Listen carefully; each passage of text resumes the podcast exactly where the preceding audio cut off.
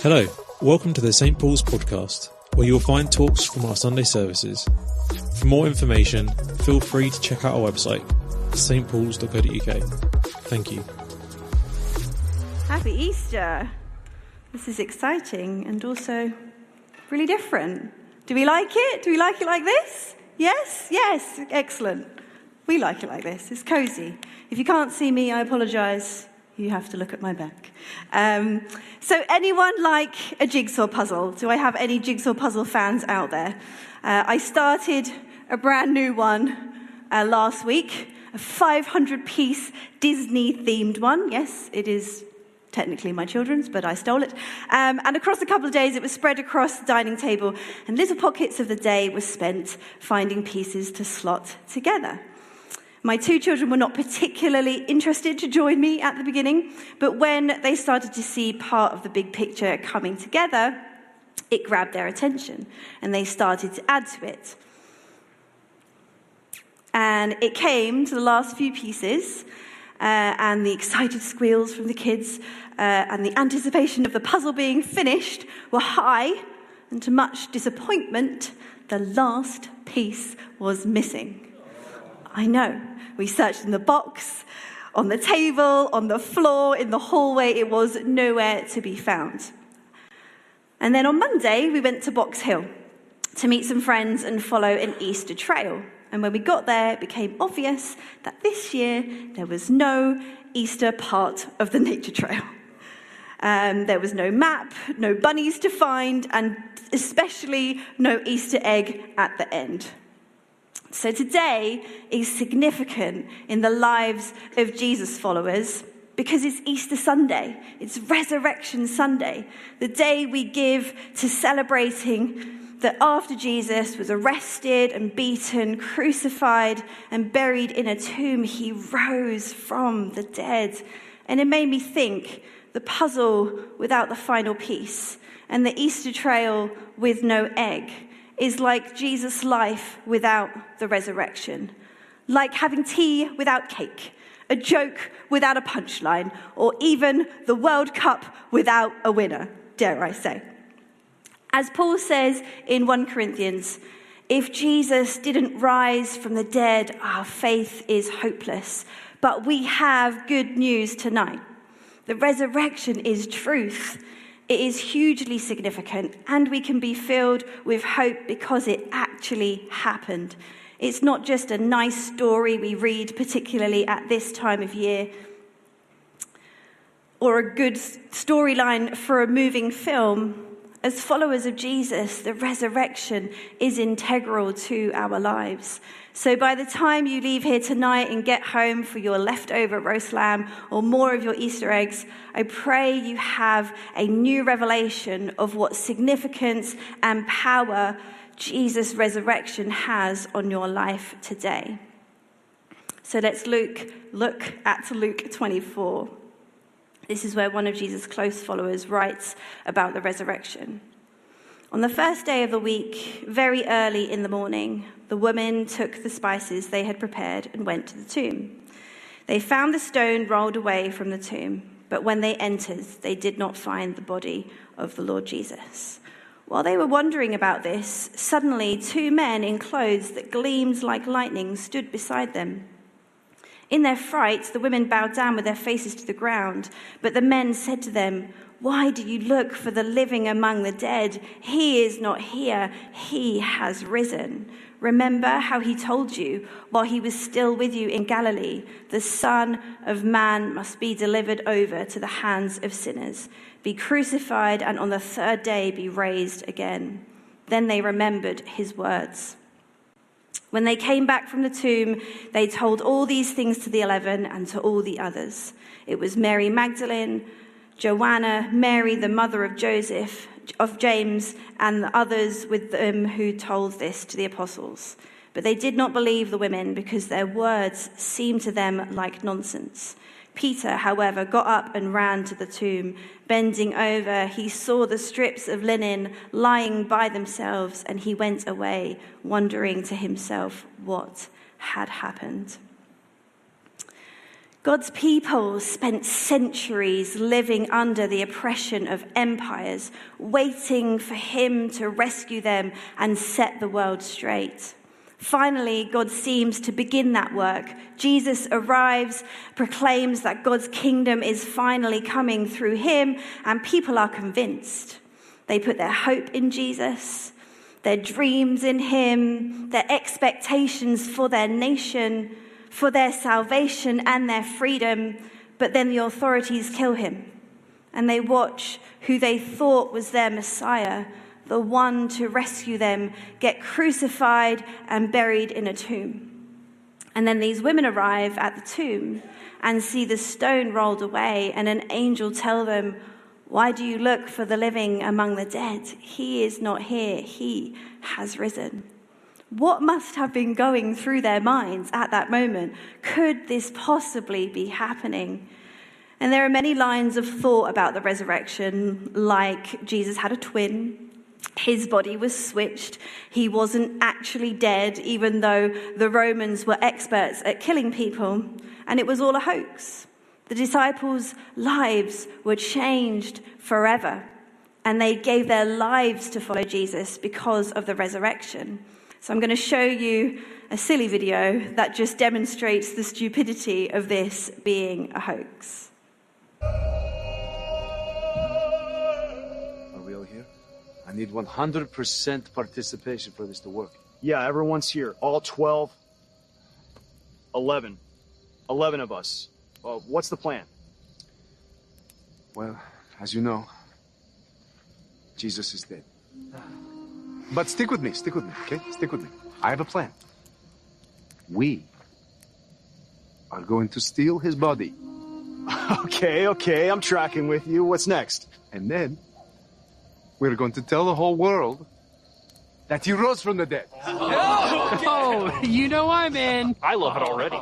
All right, classic, classic. Then what? And then we're all going to get brutally murdered. Oh! Wait, wait, wait. Come again, come again. Could you go over that last part real, real quick? Oh, what? We get murdered. What's the problem? Uh, I, I like it. I like it. I mean, don't, don't get me wrong, Pete. I love me a good hoax as much as the next guy, right? Right? Uh, oh, w- what's in it for us? Do we all get riches, fame, and fortune first, right? No, no, get this. You're going to be hated. Hated. Persecuted and reviled for the rest of your life! Oh! Oh! Okay, guys, okay, fellas, fellas, fellas, fellas, uh, look, uh, I, I, I gotta be missing something here, right?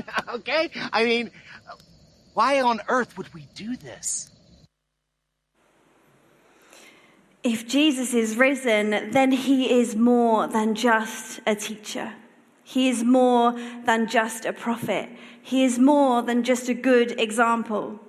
He is Israel's Messiah, which means that Jesus is the true King of the nations. His kingdom will one be one of peace, of freedom for all people, and it will have no end.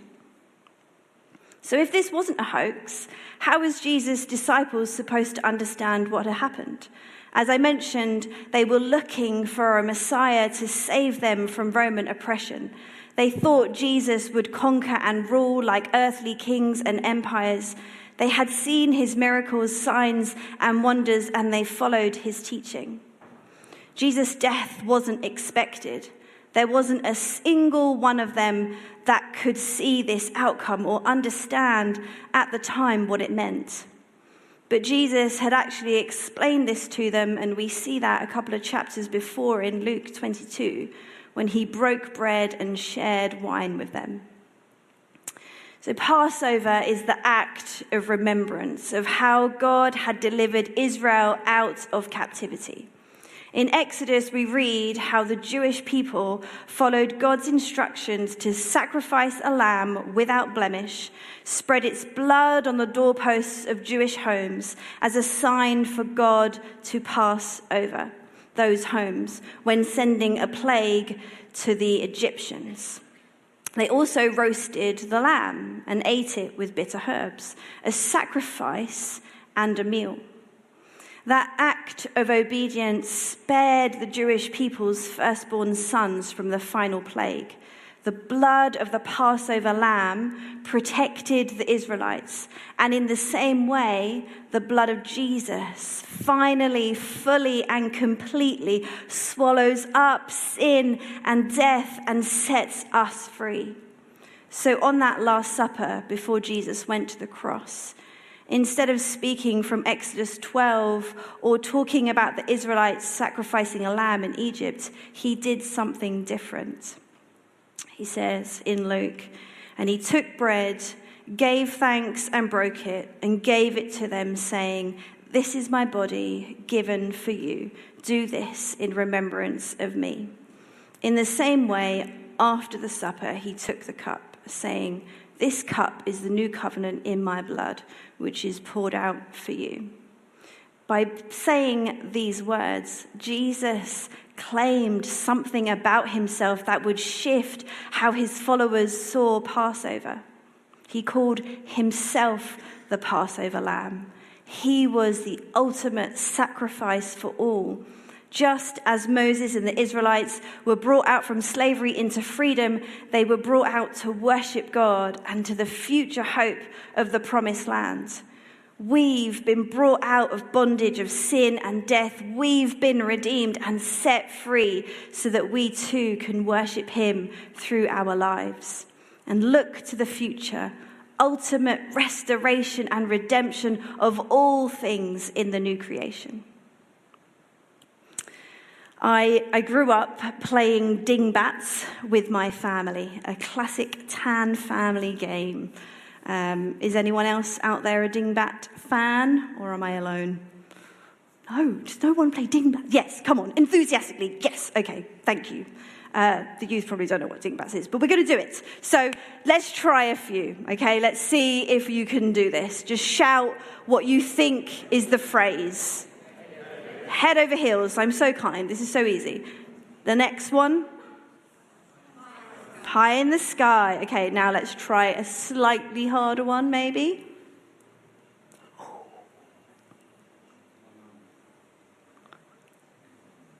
Any ideas?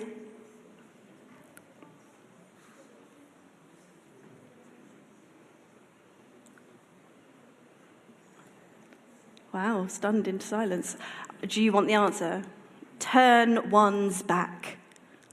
Ah, oh, okay, now a really cheesy one. Because we're in church after all. Daily bread. Daily bread. Yeah, I love that one. I thought it was great. Uh, feel free to Google more um, Bible dingbats. I had a lot of fun doing that. Um, the answer is right there in front of us, but sometimes we just can't see it. And it was like that with the disciples. Jesus told them he was the Passover lamb, that he would be the ultimate sacrifice, but at the time they couldn't see it. So although this wasn't the victory the disciples expected, it was and is the biggest victory of all. Jesus is risen means the powers of darkness have been given an eviction notice. The kingdom of heaven is at hand and it's coming. There's a new covenant and a new exodus from slavery of sin and death. Jesus is risen means the enemy and all the powers of darkness are on a clock. Their time is running out. Jesus is risen means that there is a new creation and it has begun. It started with his resurrection, but that is not the end. Jesus is risen means kingdoms, nations, empires, injustice, human trafficking, evil, racism, sickness, poverty, cancer, fear, anxiety, suffering, the enemy, and whatever else you want to fill in the blank is coming to an end.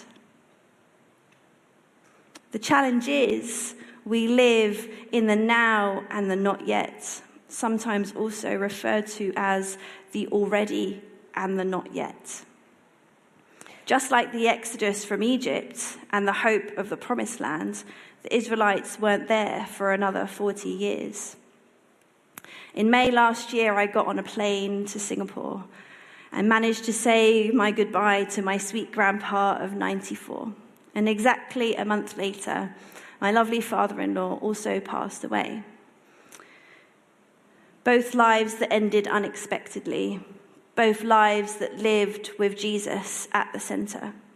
And we celebrated these men of faith with close family and friends, and on those separate occasions on either ends of the globe, I was reminded that we live in the in-between, where sadness and joy are held in the same space, where laughing and lamenting linger, where certainty and confusion collide.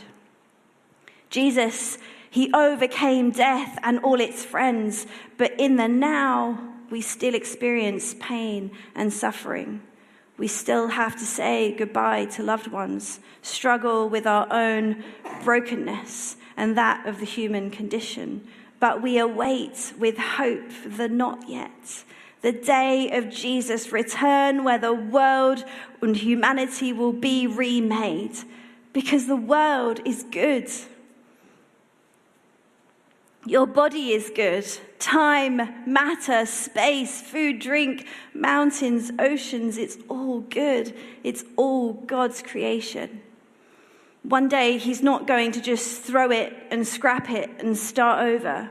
He's going to renew and remake and reshape it back into the image he intended.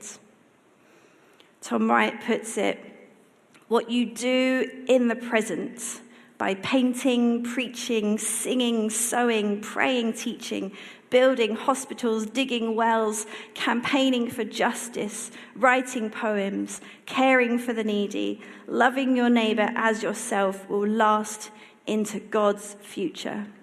These activities are not simply ways of making the present life a little less beastly, a little more bearable, until the day when we leave it all behind altogether. They are part of what we may call building for God's kingdom. We have a risen Jesus. He is alive, and through his Spirit, we can experience glimpses of the new creation that is to come. One of my amazing young people, Abby, uh, I asked her if she wouldn't mind me sharing some of her story. So she's not here at the moment, uh, but here is her story. So she writes this. I've been part of this church for seven months and have found such joy from serving in youth in the worship band on Sundays. I often find myself being consumed by the love of God. When I worship him, I open myself up to his love and become my most raw, vulnerable self. There is a comfort and safety I feel when I praise and worship him, as I can just allow myself to be secure in his presence and let every other thought pass by. I have found that being at Saint Paul's has strengthened my relationship with Jesus. I trust him with decisions that I need to make, and I have found myself more thankful for the small and consistent ways that he works throughout my life on a daily basis. He has been answering so many prayers and has been keeping me so stable in my relationship with him, even when I falter or doubt. Putting Jesus at the centre of my life more and more, I've seen the beautiful ways in which he works when I trust in him, even if it isn't my way. Praise the Lord and amen. Isn't that so encouraging? We see healing, breakthrough, freedom from depression, marriages restored, people experiencing the love and the grace of Jesus. New creation is coming. Jesus' resurrection is more than an event we celebrate once a year. It's a person we get to walk with every day. It's a power that lives in us if we live in him. It's a miracle that becomes a mindset. Resurrection is who he is. Jesus doesn't have what you need. Jesus is what you need. He is the light for your darkest hour, bread when your spirit is malnourished, and living water for your thirsty soul. He is the peace you crave and the joy you seek. So as we come to eat the bread and drink the wine this evening, let us come in light of the resurrection and all that it means for us. Not only the sacrifice and death on the cross, but the new life and victory over death, the deliverance from sin and the freedom that we have been given. And of course, the hope of what is to come. As we come to the table this evening, remember the Lamb that shed his blood for you, that he is alive and he reigns today. He is victorious, and we come to meet with him. Today is a celebration of the victory he has won. So as we prepare to take communion, can I ask you guys to stand? And we're going to make a really big Saint Paul's family circle to take our communion. So if you, those of you in the on the floor, on the back row here, if you stay there, and then everybody else can join in a big circle going all the way around. You can go up over the stage and back round, but join up because we want to celebrate, we want to take communion together, seeing each other's beautiful faces. So let's go for it. This is cool. I won't take credit, it was Nico's idea. Everyone in? Almost. Tuck, tuck, tuck. Get close, nice and snug. Loads of space on that stage. Uh, keep going, keep going, because it's definitely cramped over here. Amazing. So I just want to end by sharing a quote from Philip Yancey. "This table is different. It isn't where sinners find Christ, but where sons and daughters celebrate being found. Maybe someday, instead of solemnly making our way to the tables, we should dance for joy. Maybe we should sing every born-again song we know. Maybe we should tell our homecoming stories and laugh like people who no longer fear death.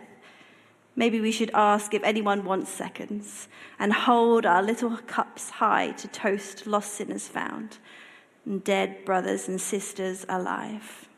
So let's come and celebrate together." Amen. Amen. So what are we going to do?